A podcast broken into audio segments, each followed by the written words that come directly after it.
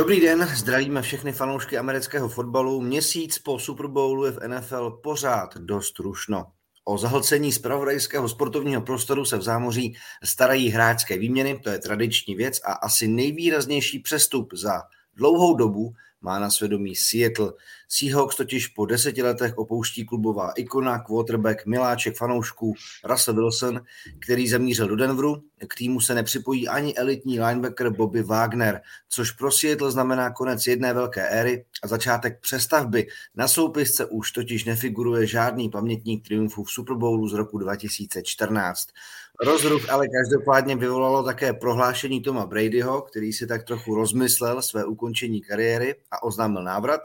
No a Liga řešila také například nový kontrakt, 150 milionový kontrakt Arona Rodgersa v Green Bay, anebo roční trest pro Kelvina Ridleyho za sázení na zápasy. I to budou témata pro nový NFL Focus podcast, u kterého dnes vítám Honzu Stieglera. Ahoj.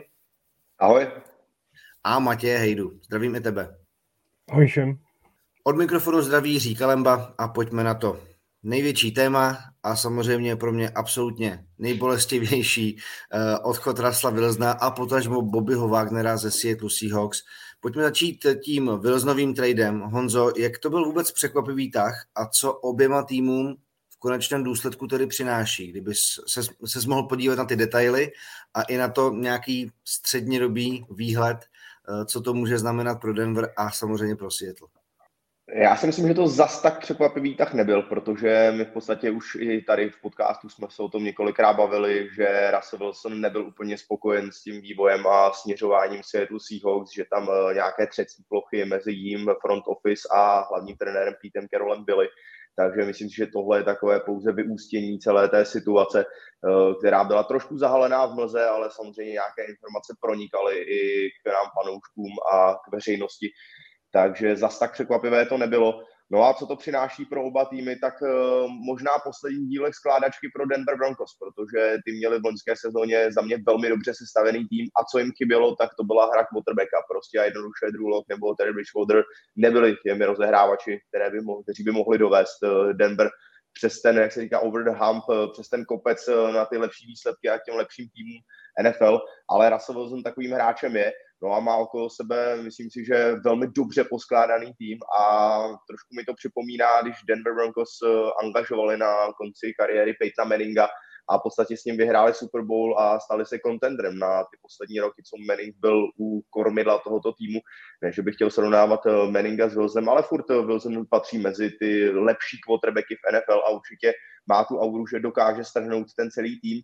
No a bohužel i pro tebe a pro fanoušky Seahawks, tak eh, tohle je velký rebuild, ale trošku s, eh, s hořkou příchutí, protože normálně, kdyby za quarter nebo za jakýkoliv hráče dostanete dva first round picky a další spoustu výběrů draftů, tak můžete slavit, protože se to přidá v podstatě k těm výběrům, co máte vy.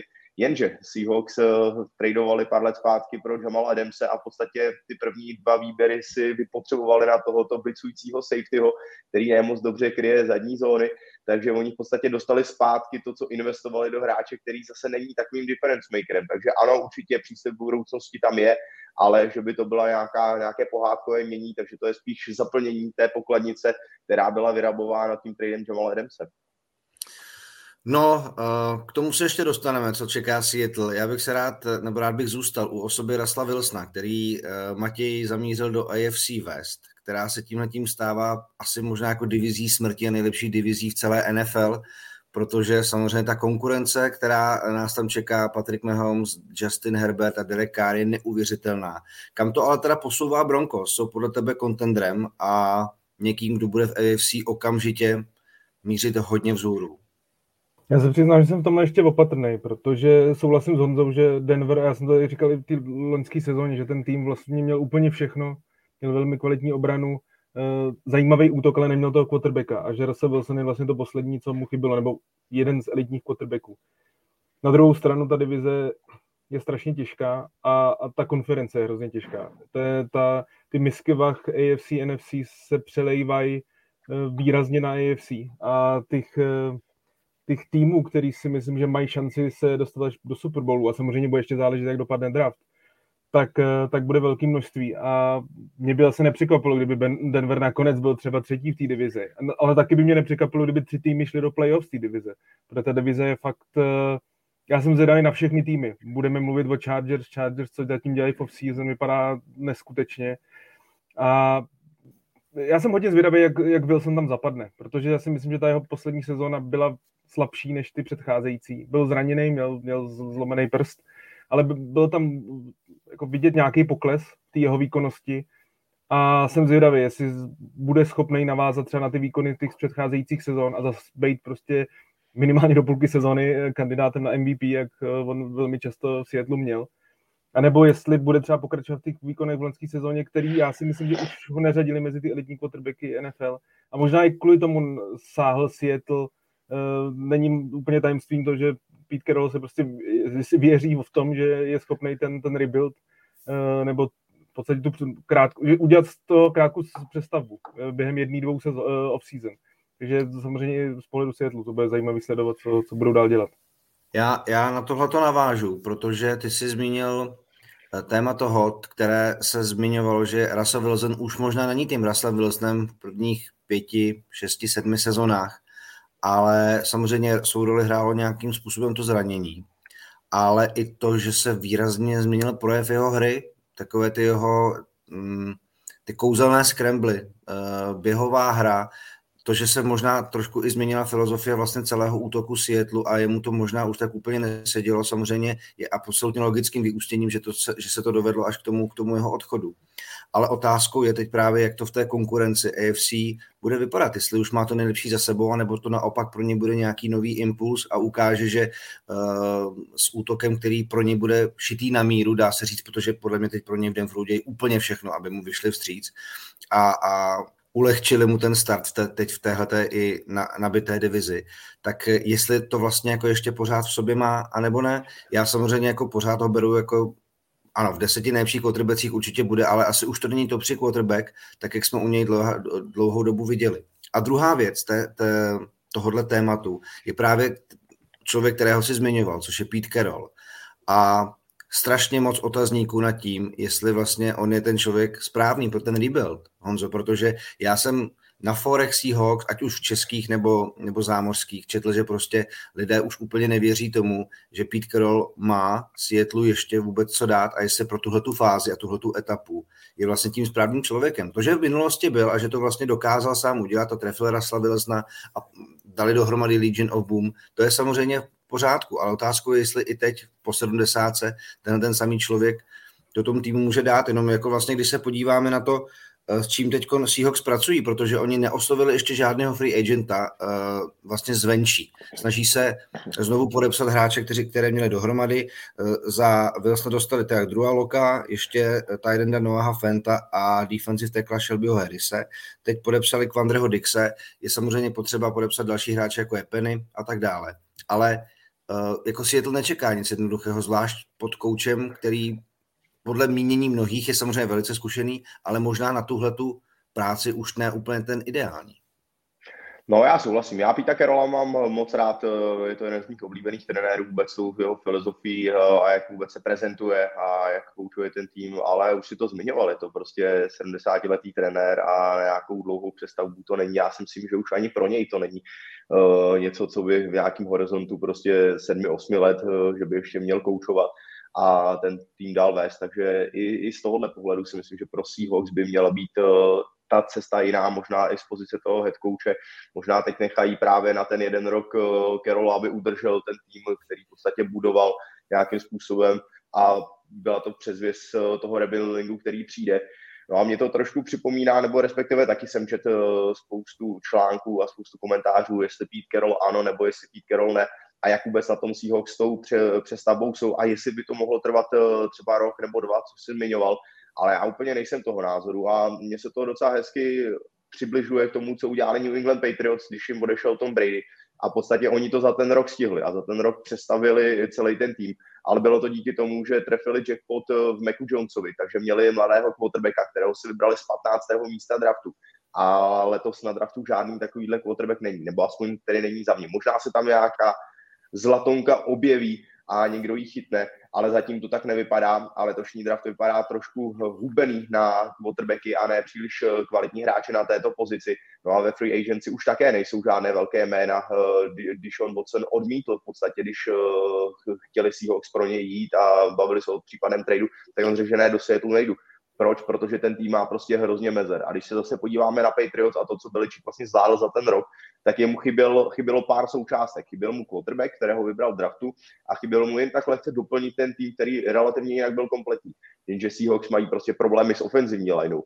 Obrana prostě hraje také špatně. Navíc teďka odešlo srdce obrany Bobby Wagner, ten tam, ač je to sice mu je přes 30 let, tak eh, pořád patří mezi extra celé NFL a prostě těch mezer je tam spoustu a spoustu a ač sice Wilson nehrál uh, tak, jak hrál třeba v těch prvních uh, eh, 6-7 letech, tak stále ten tým nějakým způsobem držel díky Metcalfovi, Loketovi a tak dále. A teď už odpadá v podstatě i ta poslední součástka, která si je to držela. Takže já bych tohle na nějaký krátký rebuilding neviděl a ani bych to neviděl na nějaké další působení Píta Kerola, možná spíš fotbalový důchod. No to je totiž samozřejmě také další otázka, jak to bude s hodnotou receiverů, jako je DK Metcalf nebo Tyler Lockett, které dokázal Wilson samozřejmě jako skvěle využít. Ano, možná ne tak jako v dobách, kdy opravdu jako byl nezastavitelný, ale pořád to jsou zbraně, nebo on z každého receivera dokázal udělat velice nebezpečného hráče, což eh, při vší úctě k Drew Lockovi nebo Genu Smithovi, který tam jako, kteří tam teď zůstávají na ten boj o starting pozici quarterbacka, prostě se říct nedá.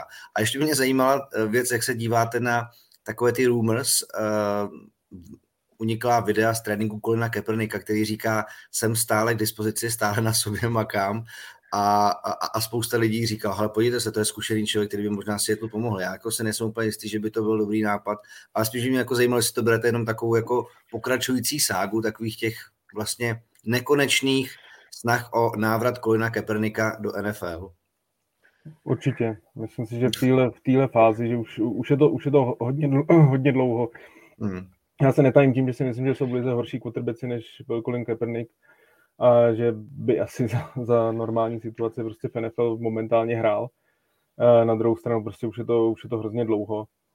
Pro mě ještě k tomu světlu, jak jsme se bavili o tom Pitu Karolovi, je zajímavý to, že on má tu smlouvu až do 2025. Jo. Bereme, že mu je 70, ale ta smlouva je ještě dlouhá. Já, já se přiznám, že pro mě jako Seattle byl hrozně zajímavý tým e, na sledování, protože vlastně i ta éra, kdy začala, tak Seattle, čím se vyznačoval, byl, že perfektně draftoval v pozdějších kolech. Uměl trefovat prostě hráče ve třetím, čtvrtém, pátém kole, budoucí eh, členy síně slávy, tím v podstatě vystavil tu legendární obranu, když jsme tady mluvili o Bobby Wagnerovi, tak to je ten úplně ten poslední člen, můj třeba úplně taky ten nejoblíbenější, ten teď končí. Seattle zase na, na druhou stranu, když čtu fanoušky nejenom Jirku, ale další fanoušky Seattle, tak říkají, že prostě v těch posledních letech jako naopak draftují příšerně hlavně v prvním kole, že v podstatě to, že neměli první, první kola ani moc nevadí, že buď to byste jinak za nějakého running backa nebo, nebo linemana, který by se neprosadil. Já jsem na to hodně zvědavý a jestli něco Pete Carroll zase umí, tak je to pracovat s mladýma hráčema. To je ta jeho hmm. nejlepší. On, všichni ty starší hráči říkají, že on se pak jako o, o poslouchá a ty hráči musí jít dál, ale umí pracovat s mladýma hráčema. Takže já jsem zvědavý, podle mě prostě tenhle draft a příští rok draft jsou pro Seattle neuvěřitelně důležitý. Já si myslím, že tam Pete Carroll ještě bude a vůbec by mě nepřekvapilo, kdyby letos vzali třeba nějakého quarterbacka v pozdějším kole, vyšlo jim to s Wilsonem, tak sice se to málo kdy stává, když trefíte dvakrát takhle po 12 letech, ale, ale co když? Tak navíc Jenom... to, bylo, to byla divočina vůbec všechno, že jo? Konec třetího kola, nejmenší hráč na tuhle tu pozici, strašně podceňovaný, podívejte se, co jako dokázal s tím týmem a vůbec s fanouškovskou základnou mimo i Ameriku udělat. Seattle se za jeho působení stal jedním z nejoblíbenějších týmů. Viděl jsem to sám ve Wembley, když jsem byl na zápase s Raiders před pár lety.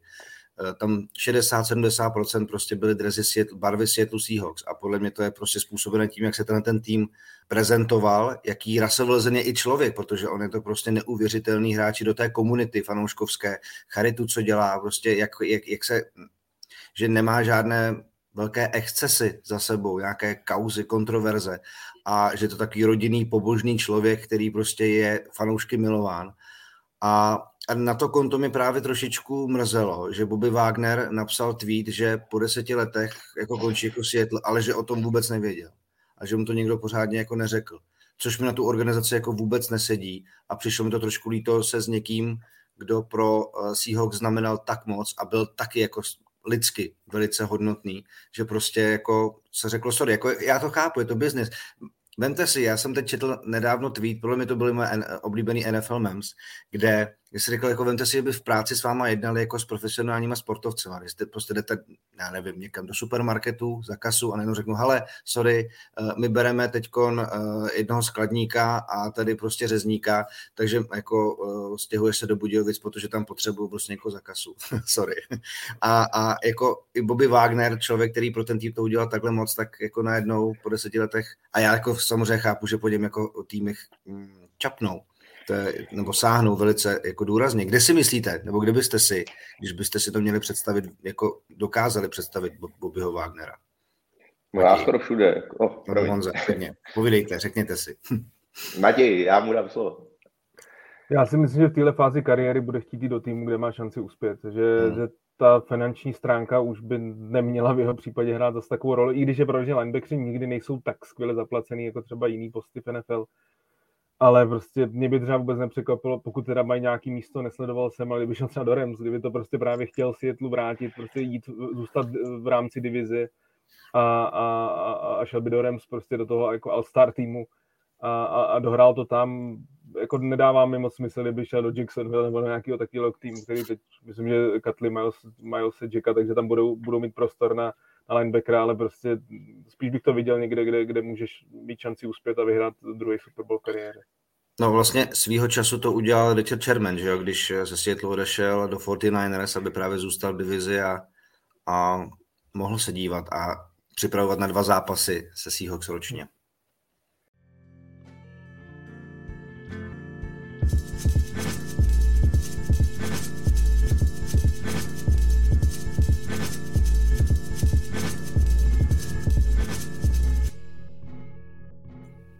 No tak pojďme od téhleté pro mě a všechny fanoušky Seahawks asi bolestivé kapitoly. Uvidíme, co personálně se ještě eh, s tím týmem dál stane a jestli to bude rok, dva, anebo delší etapa našich fanouškovských životů.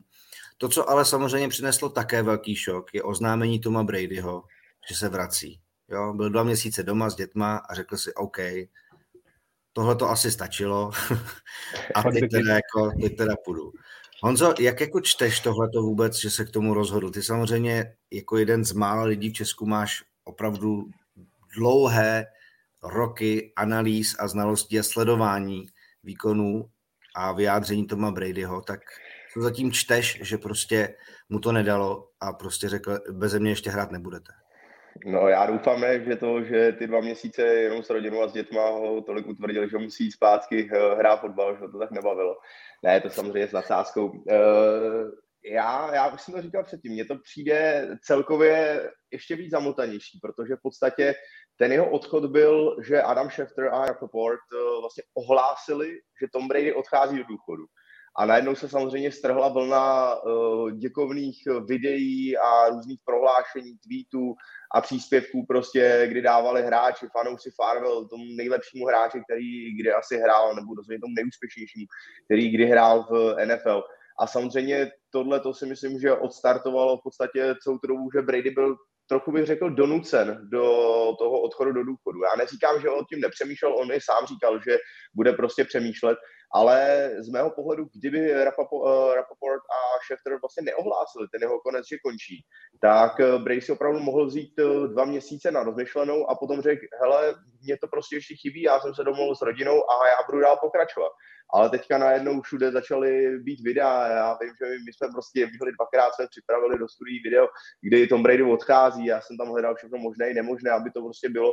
A on byl trošku možná natlačen do toho, že to rozhodnutí, o kterém uvažoval, jestli bude takové nebo makové, tak byl dotlačen, že ano, tak musím odejít. Tak eh, odešel, měl ty dva měsíce na to a teďka přesně viděl, že vlastně ještě na to má, že mu to chybí, že, nebo respektive, že se cítí ještě, že by mohl svým týmu pomoct. Eh, Tampa má pořád dobrý celek, takže tam má nějakou nedokončenou práci, protože i letos bude tam patřit uh, k největším aspirantům na titul. A řekl, sakra, já vlastně ještě nechci končit, já chci ještě hrát a mám na to ještě schopnosti, mám na to ještě síly, mám na to podporu své rodiny a mám skvělý tým, do kterého můžu prostě jít a okamžitě bojovat o Super Bowl. Notabene teď, když NFC v podstatě lehce bych řekl uvadá, a Tampa jako z Packers jako na papíře teď jsou úplně jasní favoriti, protože Saints jdou dolů, Seahawks nemají Wilson a tak dále. Všechno se to prostě nějakým způsobem přesouvá do AFC a ta NFC opravdu po dlouhé době se stává jako nebo po dlouhé se to tak trošku mění, ale jako těch týmů, co tam mohou pomýšlet na ten Super Bowl, taky zase není tolik jako v AFC, takže myslím, že to všechno takhle skloubilo a Brady po tím nátokem řekl, se já vlastně nechci ještě končit a chci ukázat, že ještě na to mám. Mě to trošku mrzí, a protože já nemám moc rád ty odchody a návraty, eh, navíc tenhle trval, tenhle odchod trval pouze nějakých 80 dní, takže já jsem vždycky za to, že když už člověk jednou odejde a opravdu se udělají ty videa, bla, bla, bla, tak už by měl zůstat, že už to je takový, ale zase na druhou stranu chápu, že ho to úřád svrbí a chce hrát. No, já s tebou souhlasím, jako my už jsme tady udělali pomník, jo, NFL Focus podcast, prostě část věnovaná odkazu Toma Bradyho a teď se to bude muset všechno přepisovat. Chudák ten člověk, co vydržel ten jeho poslední míč asi za půl milionu dolarů, jako jo, ten poslední touchdown, protože tam to samozřejmě trošičku teď jako ztrácí na hodnotě. Uh, personálně, Může přemluvit Roba Gronkovského zpátky. Uh, jeho center Ryan Jensen podepsal teď tříletý kontrakt za 39 milionů. Chris Godwin má franchise tag. To znamená, že jak, přesně jak se o tom Honzo mluvil, že vlastně na hřišti to může být velice podobné. I když se mluvilo o tom, že spousta těch dílků se rozpadne, ale i ta jeho přítomnost nebo ten jeho návrat vlastně asi spoustu hráčů může přesvědčit o tom, že na to pořád jako Tampa ještě má, takže Matěj, čekáš od nich vlastně víceméně to, co Honza naznačil, že teda jako jsou absolutně hned kontendrem v NFC a vlastně se jakoby nic nemění na té mapě. Jako podle mě to daný hodně to je NFC, že, že, ta, že ta konference jako má tu sestupnou tendenci, že těch silných týmů tam ubývá. Třeba ten podpis Ryana Jensona, ten je, byl podle mě extrémně ovlivněný tím návratem Toma Bradyho. On v podstatě podepsal hodinu po tom, co Brady oznámil, oznámil návrat, tak, tak Jensen se domluvil na nový smlouvě. Myslím si, že podepsal třeba za míň, než by dostal hmm. na, na volném trhu, protože o takovýhle centra byl zájem. Carlton Davis, eh, cornerback podepsal s Tampou, takže ty hráči se to pořád, ale je tam řada hráčů, kterým končí smlouva, tak eh, uvidíme, jak, eh, jak to pospojí. Pro mě nejvíc u toho Bradyho návratu pobavilo to, že a jak to vlastně tady Honza říkal, že má unfinished business, tak jsem říkal, jako vyhrát sedmkrát Super Bowl, byl několikrát MVP, být nejlepší hráč historie a říct, že máš unfinished business, tak bych chtěl taky v práci někdy takhle mít jako unfinished business. Pro mě, já se na to vždycky snažím jako se cítit do, do toho sportovce a dívat se na to, jako co, co ho k tomu vedlo, protože nevěřím tomu, že je to po 40 dnech strávených s rodinou, že najednou jako máte, já si myslím, že tam mělo, podle mě, on to vlastně oznámil, že týden, myslím, že před Super Bowlem. A podle mě viděl ten Super Bowl, viděl, jak Rams eh, vyhráli a, a vrátil se možná do té koncovky toho zápasu, viděl, že vlastně, vlastně byli blízko, že on v podstatě ten zápas nehrál dobře, ale v závěru prostě byl fenomenální zase. Že byli blízko, že prostě když se pak trošku s odstupem podíval na celou tu svoji sezónu, že vlastně byl asi druhý nejlepší quarterback ligy a a pořád jeden z nejlepších hráčů, tak, eh, tak podle mě tohle ho jako při, přimělo k tomu návratu, že prostě vidí, že tomu, tomu sportu pořád má co dát. Je to něco asi jako u nás, to dobře známe z českého sportu, jako je Dominik Hašek nebo Jaromír Jágr, kdy ty kdy sportovci prostě mají problém ukončit tu kariéru. Já doufám že u Toma Bradyho, že to prostě nedopadne jako třeba u Jaromíra Jagra, kdy už prostě se někdy na ty výkony člověk dívá trošku až komicky. Hmm. Mně se právě u Bradyho líbilo, že prostě pořád byl naprosto fenomenální. Oproti třeba Redlisbergerovi v té poslední sezóně, kdy už právě taky vypadal jako občas komicky. A do, proto věřím, že to Bradyho bude jedna sezóna a že, že, bude, že jí bude hraje podobně jako tu loňskou. Uvidíme, jak to skončí. Třeba to bude 8 Super Bowlem a pak to samozřejmě bude ještě víc pohádkový konec, než by byl teď. Jako, jestli něco Tom Brady umí, tak je to číst situaci. A to jak jako v zápase, tak samozřejmě globálně v té lize. Jo. A vy jste to oba dva naznačili. A v NFC podle mě si musel jasně říct, hele, tak odchází Russell, který ještě pořád samozřejmě je mým velkým soupeřem, nebo může být. I když Seattle jako tým už jako není, tak mm, nebudí takový respekt. Arona Rodgers se prostě asi můžu dát pořád, a, a ty Rams vlastně v konečném důsledku taky. Tak co já, proč já bych to vlastně jako nemohl zkusit? A do toho jsou samozřejmě ještě takový ty příběhy, jakože uh, s Cristianem Ronaldem a to, když viděl jeho hetrik a došlo mu, že vlastně i jako veteránští hráči pořád jsou jako velký hvězdy a do toho se připsali taky s LeBronem Jamesem a potom, co dal LeBron 50 bodů nedávno, tak prostě Brady říká, OK, já jdu do toho. Jamesovi je 37 let, je jako mnohem mladší než Tom Brady, ale vlastně oba dva jsou nejlepší, nebo brání jako nejlepší v těch svých oborech a sportech, takže uh, možná prostě Tom Brady si jenom říkal po všech těch mm, hodnoceních toho, jestli měl a neměl, tak po, podle mě to začalo tím, že nebyl úplně sám vnitřně stoprocentně přesvědčený, že už té hře nemá co dát a uh, už tím nechce mít nic společného. Možná to bylo přesně tím, že líklo tohleto oznámení, ale, ale, ale vlastně jako na druhou stranu, ačkoliv jsme se těšili na Euro potom, potom Bradym, tak eh, když jsme ho sledovali loňskou sezonu, tak eh, rozhodně to nebude nuda, to, co bude Tampa předvádět a každopádně lze se na to asi těšit a vlastně dobře, pojďme si jako užít to, že tohle skvělého quarterbacka, historicky nejlepšího hráče NFL vlastně můžeme pořád dál sledovat. Já nevěřím, že to říkám, ale asi je to prostě jako, je to rozumný, je to rozumný. No koho taky budeme moc sledovat a, a kdo si jako, kdo určitě nevyhrál cenu uh, sympatiáka roku, tak je Aaron Rodgers za loňskou sezonu, že jo, kauza s vakcínama, a už předtím taková ta dlouhá sága s tím, jestli jako podepíše v Green Bay, nepodepíše, tak nakonec je to za 150 milionů na tři roky. A ten kontrakt je strukturovaný tak, že to nějaký peníze uh, Green Bay vlastně z toho salary capu ušetří, ale mě by vlastně zajímalo, jestli to není jako podle vás, a teď jenom jako vím, že nejste generální manažeři, ani jako lidi, kteří by se nějak pohybovali v prostředí profesionálních sportů. Jestli za to, co uh, Rodgers jako odvádí, samozřejmě to, že je dostal několikrát do finále konference v posledních letech je samozřejmě jako fajn, ale jestli za to, co předvádí a to, co se, jako jaká atmosféra se kolem Green Bay i na jeho osobu jako vytvořila, jestli to vlastně není až moc jako přestřelený, nebo to prostě bylo potřeba pro to, aby on tam jako zůstal, že si na starý kolena v uvozovkách vydělá ještě takovýhle slušný balík, vlastně se stane nejlíp placeným hráčem. No, za mě imunizovaný uh, Rodgers, uh, já myslím, že jo. Já myslím, že jo. A já to mám vždycky jenom jednu věc, protože já jsem se teďka v podstatě uh, po konci sezóny, nebo už je, už je nějakou dobu, ale, ale i trošku víc začal zajímat o salary cap a tak dále, protože mě to přijde jako hrozně zajímavá disciplína v té NFL, jako jak se nějakým způsobem dostat pod ten platový strop a tak dále.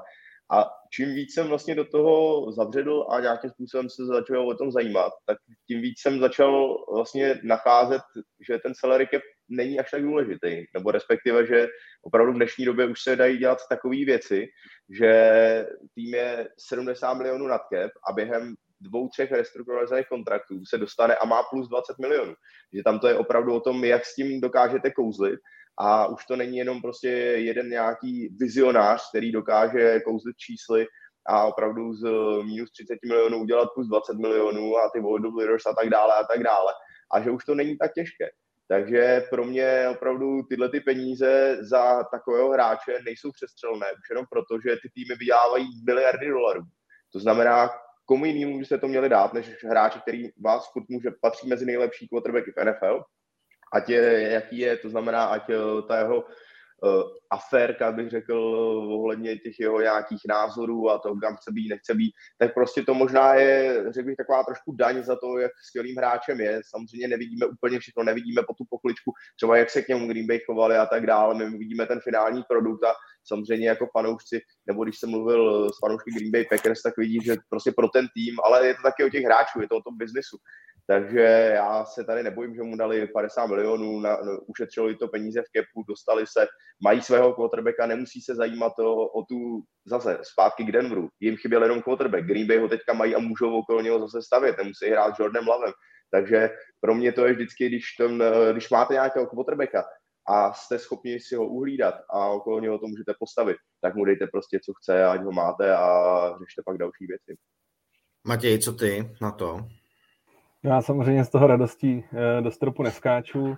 Eh, na druhou, na druhou stranu jsem přesvědčený, že tu největší šanci na ten Super Bowl měl eh, Rodgers letos. Že, že Packers už prostě nebudou tak silný, jako byly v letošní sezóně, protože ta smlouva je pořád monstrózní. Mě to potvrdilo to, že celý ty, tento divadlo, ten teátr, prostě, který on tam jako kolem toho hrál, že to stejně bylo o penězích. O ničem to nebylo. Myslím si, že zase i to, to, že NFC eh, právě, jak tady opakuju, že, že, že je slabší, i rozhodlo to, že nakonec zůstal. Já si myslím, že byl už jako jednou nohou venku, ale prostě pak si uvědomil, hele, teď vlastně, a když šel třeba do toho Denveru, kde kam odešel i trenér nebo ofenzivní koordinátor, tak, eh, tak by tam asi větší šanci neměl, protože NFC je prostě, NFC eh, je ohromně těžká, ten pavouk v tom playoff, Packers to letos by zase nezvládli, ale podle mě fakt měli největší šanci, protože teď Katli Turnera za Darius Smith odešel, Devante Adams dostal franchise, když vidíme, jak ty wide receivers jsou placený. Nebo kolik dostal třeba Kirk v tom, v Jacksonville. Tak, tak to Adams chce skoro ke 30 milionům.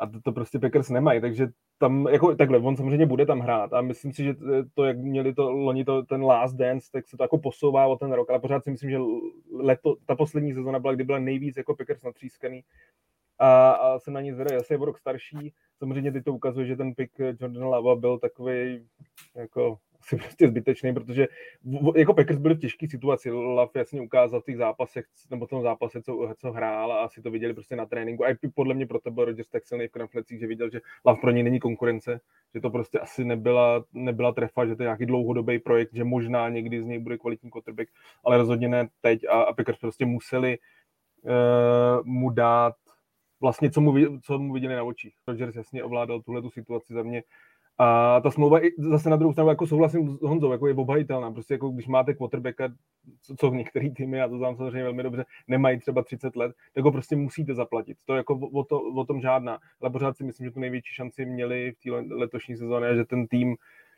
do budoucna prostě, ještě, ještě třeba, jak jsi tam říkal o těch, o těch celery, o těch celery kapy, tak uh, oni v podstatě ten problém jenom pusouvají dopředu, že Jako, t, oni dopadnou jako Saints prostě s druhým Breesem na konci, kdy, kdy ty peníze prostě dneska Saints hrozně limitují. Jo, i u Bradyho v podstatě ten dead cap tak nakonec byl taky, myslím, poměrně docela vysoký, ale třeba u Breeze to byl úplně byl 60 milionů, tak oni to v podstatě posouvají. Uvidíme, uvidíme, ale v NFC má obrovskou šanci s Tampou z Rams a, a ten tým bude hodně silný. No ale když jsme se bavili o jako Devonte Adamsovi, tak na toho sice umístili Packers franchise tag, ale on řekl, že po tím hrát nebude a mají asi čas do července, aby se na něčem domluvili, anebo prostě Devonte Adams se nastoupí do kempu, bude stávkovat a stejně teď jako Green Bay čekají problémy s tím, co vlastně Rodgersovi dát, jak, co udělat vlastně s obranou a jestli tu jeho největší zbraň a jako třetího nejlepšího receivera loňský NFL vlastně mm, ještě dokážou zaplatit, kde jim ale pak samozřejmě logicky ty peníze někde jako chybět budou, na nevím, na nějakou obranou pozici nebo, nebo na special team, kde vlastně letos tu sezonu prohráli, jako když se to takovou podíváme úplně zpětně. Takže um, jako já chápu, že zaplatit quarterbacka je vlastně fajn věc a, a zároveň v týmu, jako, kde máte tradici, mít prostě jako dlouholetou ikonu, ať už to byl Brett Favre a teď právě to Aaron Rodgers a je to prostě fenomenální hráč, ale jako já vlastně nevím, jestli pořád jako věří tomu, že do toho, do toho Super Bowlu po druhý dotáhne, protože zatím se mu to v kariéře podařilo jenom jednou a pokud měříme jako tu velikost ultimátně, opravdu na to, kolikrát jste hráli o Lombardy trofy a kolikrát jí máte, tak prostě Aaron Rodgers tam prostě furt něco málo chybí, ať už mu platíte, kolik mu platíte. Za mě ale tohle, tohle přesně jako úplně není takhle, nebo za mě, protože v podstatě Rodgers stále s tím Green Bay jsou contender a navíc jako teďka ta NFC a jako NFC North, to jako by pro ně měla být uh, procházka růžou zahradou. Matí to asi nebude slyšet rád, ale bohužel to tak je. Jako Bears, Lions a i Vikings si myslím, že budou jako totální představu. To je šest zápasů, který v podstatě nějakým způsobem, nechci říct, že máte v kapse, že Vikings umějí dlouhodobě na Rodgers a tak dále, ale prostě ta NFC je tak, uh, řekl bych, odlehčená těmi odchody a vším možným, jak se to tam přeskupilo, že prostě Rodgers vždycky do toho playoff ten tým dotáhne, nebo ty Packers do toho playoff dotáhne a najednou mají šanci. A teďka, jako kdyby sice nedali mu ty peníze, které mají, tak jsou zase před otázkou, koho. Jordan Love evidentně není odpověď. Teďka nebudou tam chtít tyhle hráče a on to začne pomalu jako padat jako domeček z karet. To znamená, dokud to jde, tak ten tým prostě musí to tam posílat a musí ten tým budovat a musí být contender, protože pak samozřejmě ztrácíte fanoušky a tak dále a tak dále. Už vám nikdo nebude chtít jít a ono můžete se dostat do spirály, že prostě najednou už nebudete ty Green Bay Packers, kterými jste byli, najednou k vám nebudou chtít chodit hráči, protože jdou za Aaronem Rodgersem, který je také obrovským lákadlem pro další hráče. Takže já si myslím, já si myslím, že tohle, že to Packers vyřeší, že se tam najdou, že Adams dostane nějaký delší kontrakt, že naopak třeba Jarvis Landry, že by mohl přijít další hráč, který to, a zase ta, v podstatě ta persona, Aaron že se naláká třeba ty hráče, který po jeho odchodu, oni tam ještě pak zůstanou a zase budou budovat ten tým, ale v současné chvíli jako není jiné cesty, protože quarterback evidentně Jordan Love není odpovědí, není prostě, není náhradou Aaron se, ta náhrada není ve free agency a ta náhrada není v draftu. Takže pokud chtějí Packers zůstat kompetitivní, musí Aaron se a jsme znovu toho. Prostě co on chce, měl tu pozici na vyjednávání, myslím si, že je výsostnou a využili. No, Matěj, mě, pro mě, já zatím. Dodal jedno, jenom jednu věc a to mě hrozně překvapuje a je to zajímavé, jak, jak Honza vlastně o Rodgersovi mluví. Tak já jsem se nikdy netajil tím, že za mě je to prostě s Mahomesem, co týče talentu, fakt jako naprosto nejlepší quarterback, co jsem kdy viděl. Na druhou stranu mu dáváš i takové věci, které má třeba Tom Brady, že za ním jdou ty hráči. A já si nemyslím, že Rodgers tohle v té kariéře někdy měl. Že já si nemyslím, že by prostě do Green Bay jako přicházeli hráči, půjdu, půjdu hrát s Aaronem Rodgersem. Že tohle má Brady, vlastně vybudoval tu tampu, jako přivedl řadu hráčů, kteří tam hra, šli jenom kvůli němu, nebo podepsali za menší peníze, aby hráli s Bradym. A já si nemyslím, že tohle Rodgers má. Já naprosto chápu ten podpis. Jako, Love jasně ukázal, že, že není odpovědí, rozhodně ne momentálně. Samozřejmě nahrávám obrovsky ta divize, protože to je, je směšná. Je něco podobného, jako Brady měl ve své kariéře v Patriots, kdy prostě věděl, že má šest vítězství a jde se dál tím se samozřejmě příjemně hraje, ale nemyslím si, že Rodgers je ten hráč, který by úplně jako přitahoval zájem těch dalších volných hráčů a, a třeba jako když se podívám na tu obranu, tak nějakým způsobem oslabí, nemyslím si, že bude tak silná v té příští sezóně uvidíme, jako mají velkou šanci, ale myslím si, že tu největší mě letos a Robbie Gould mě zachránil a tím, tím kopem za San Francisco poslal, poslal Packers pryč. Uvidíme. Jo, pro mě já jenom myšleno tím, že přitahuje přesně, on přitahuje trošku on jiným jako stylem než Brady. Brady opravdu přitahuje dané hráče. Prostě Gronk z retirementu jdu do Tampy, Antonio Brown, jdu sem, jdu sem a prostě opravdu ty hráči jdou Brady. Rodgers tím, že udržuje Packers v podstatě tím týmem na vrcholu, a hmm. vždycky máme Rodgerse s tým na vrcholu, tak ty hráči samozřejmě, tyjo, tak mám jít jako do Detroitu, anebo mám jít jako o půl milionu do Green Bay a můžu hrát jako playoff. Tam prostě všichni jsou neskutečně kompetitivní, všichni chtějí vyhrát, nebo většina, někteří to mají opravdu jenom, že si chtějí vydělat, aby nemuseli být někde za kasou. A jako dobrý, ale většina opravdu chce tomu dát maximum a když, si, když pak máš ty misky vah, tak je, jako, sice to nejsou hráči jako OK Gronk, který přišel opravdu za Bradym, ale pak když se třeba já jsem četl některý ty s těma bývalými hráči a on, jo, jo, hele, já jsem si vybral Packers, protože měli šanci vyhrát, protože tam byl Rodgers a hmm. to je ten jeho jakoby, efekt.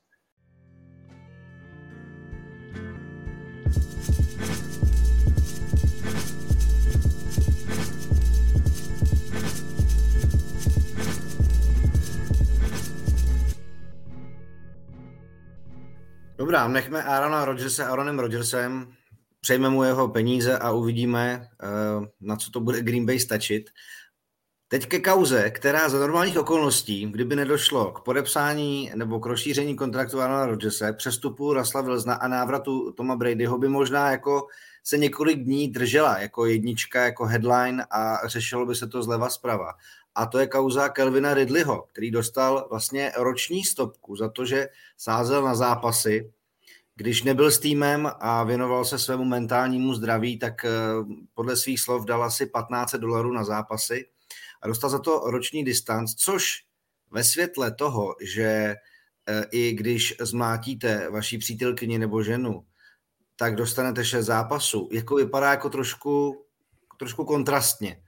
A, a hodně se to teď vlastně řeší, jestli to jako není moc, nebo jestli vlastně když liga na každé stránce a, a všude vlastně máte FanDuel a, a, a vlastně američani jsou ze všech jako možných eh, koutů internetu vlastně přesvědčení, že mají sázet na zápasy, tak jestli tohle to vlastně není kauza, kterou jako Roger Goodell si přál, že volal týmům, říká, ale nemáte nějaký dobrý trade, který byste pustili, my bychom potřebovali, aby to něco přehlušilo, tenhle ten trest, který jsme dali Ridlimu. Tak uh, jestli to vlastně jako není trošičku co feel, Matěj? Za mě je, za mě jako to hodně překvapilo, když jsem i teď čet, že, že vlastně on se odvolat může snad za rok, takže v podstatě nemá jako šanci se dělat proti tomu bránit, jako je jasný, že prostě v příští sezóně hrát nebude. E, takhle, pro mě jako sázení, sázení v Americe je taková věc, která je která vždycky mě to jako zajímalo to sledovat, protože to není jak v Evropě, že v Evropě jsou prostě zvyklí uh, sázet na cokoliv, není s tím to v, v Americe je to jako výrazně víc omezený.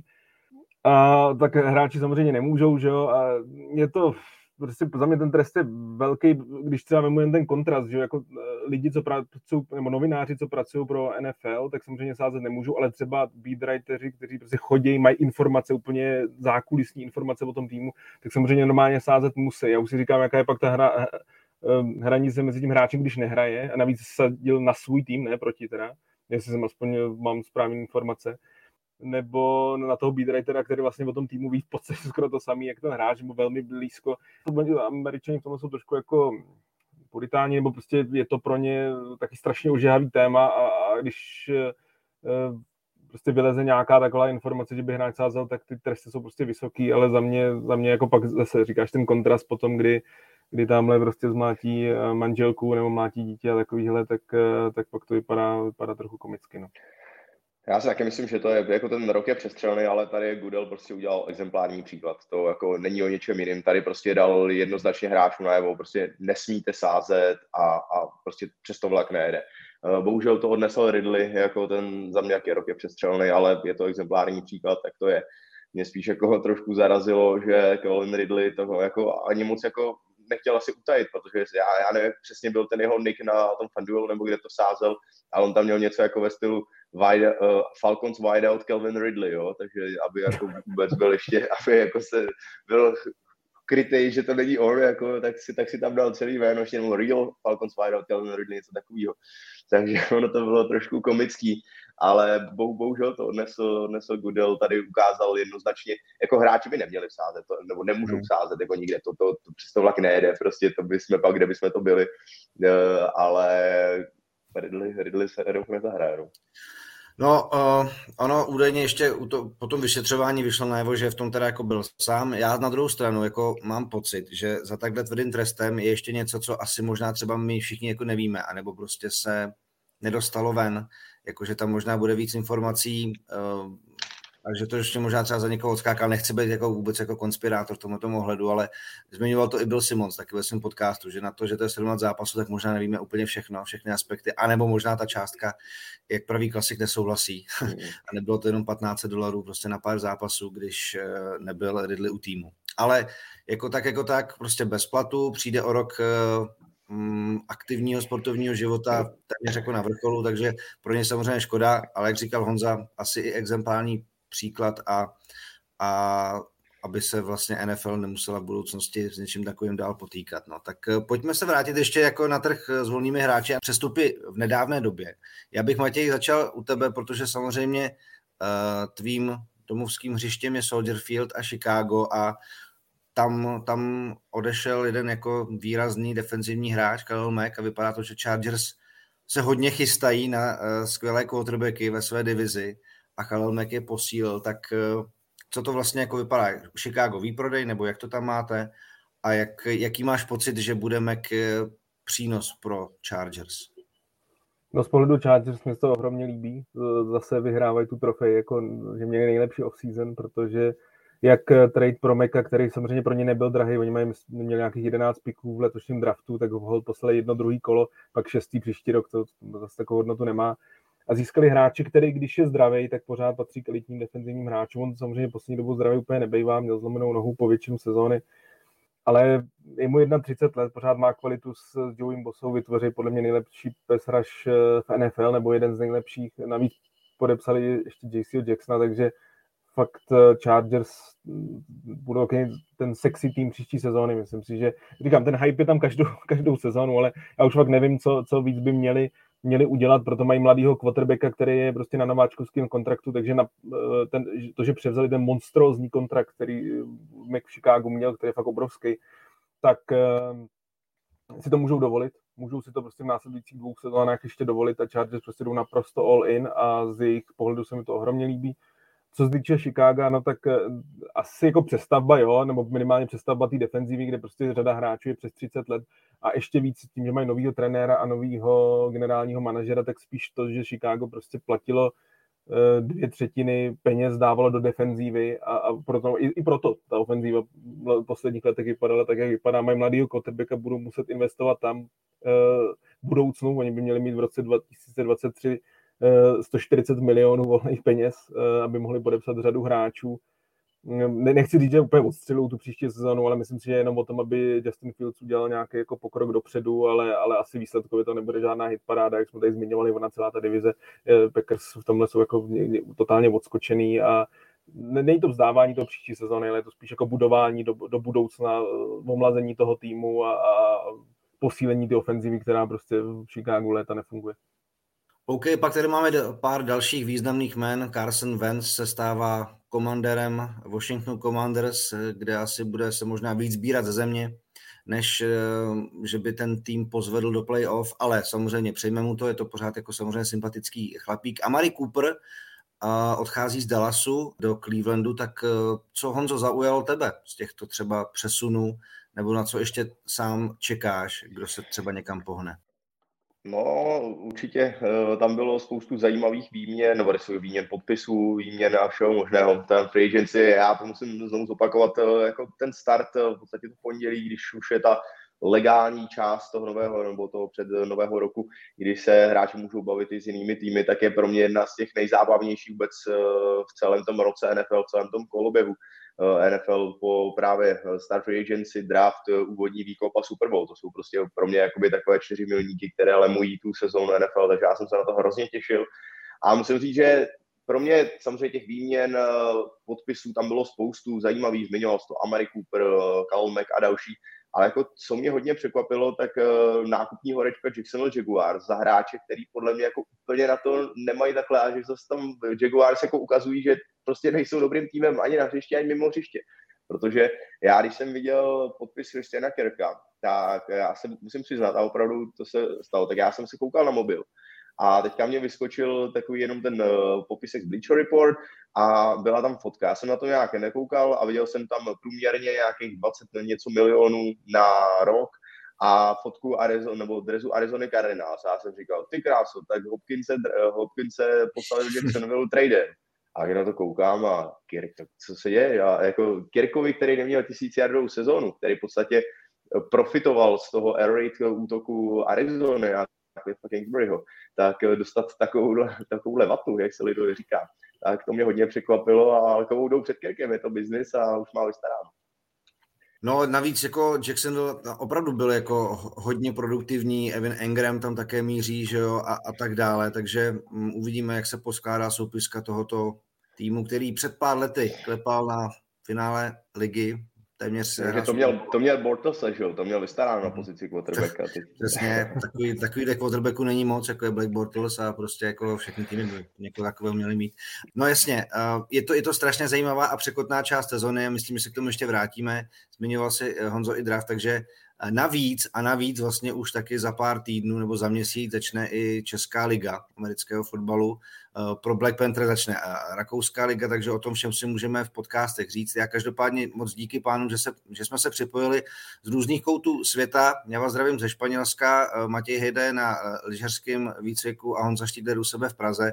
Neměli jsme ani mikrofony, takže jsme rádi, že jste to doposlouchali až sem, snad vás to zaujalo a samozřejmě v nějakém klidnějším setupu, protože bylo potřeba probrat jako tohleto překotné dění a Russell na to, a Toma Brady. To se samozřejmě všichni shodneme.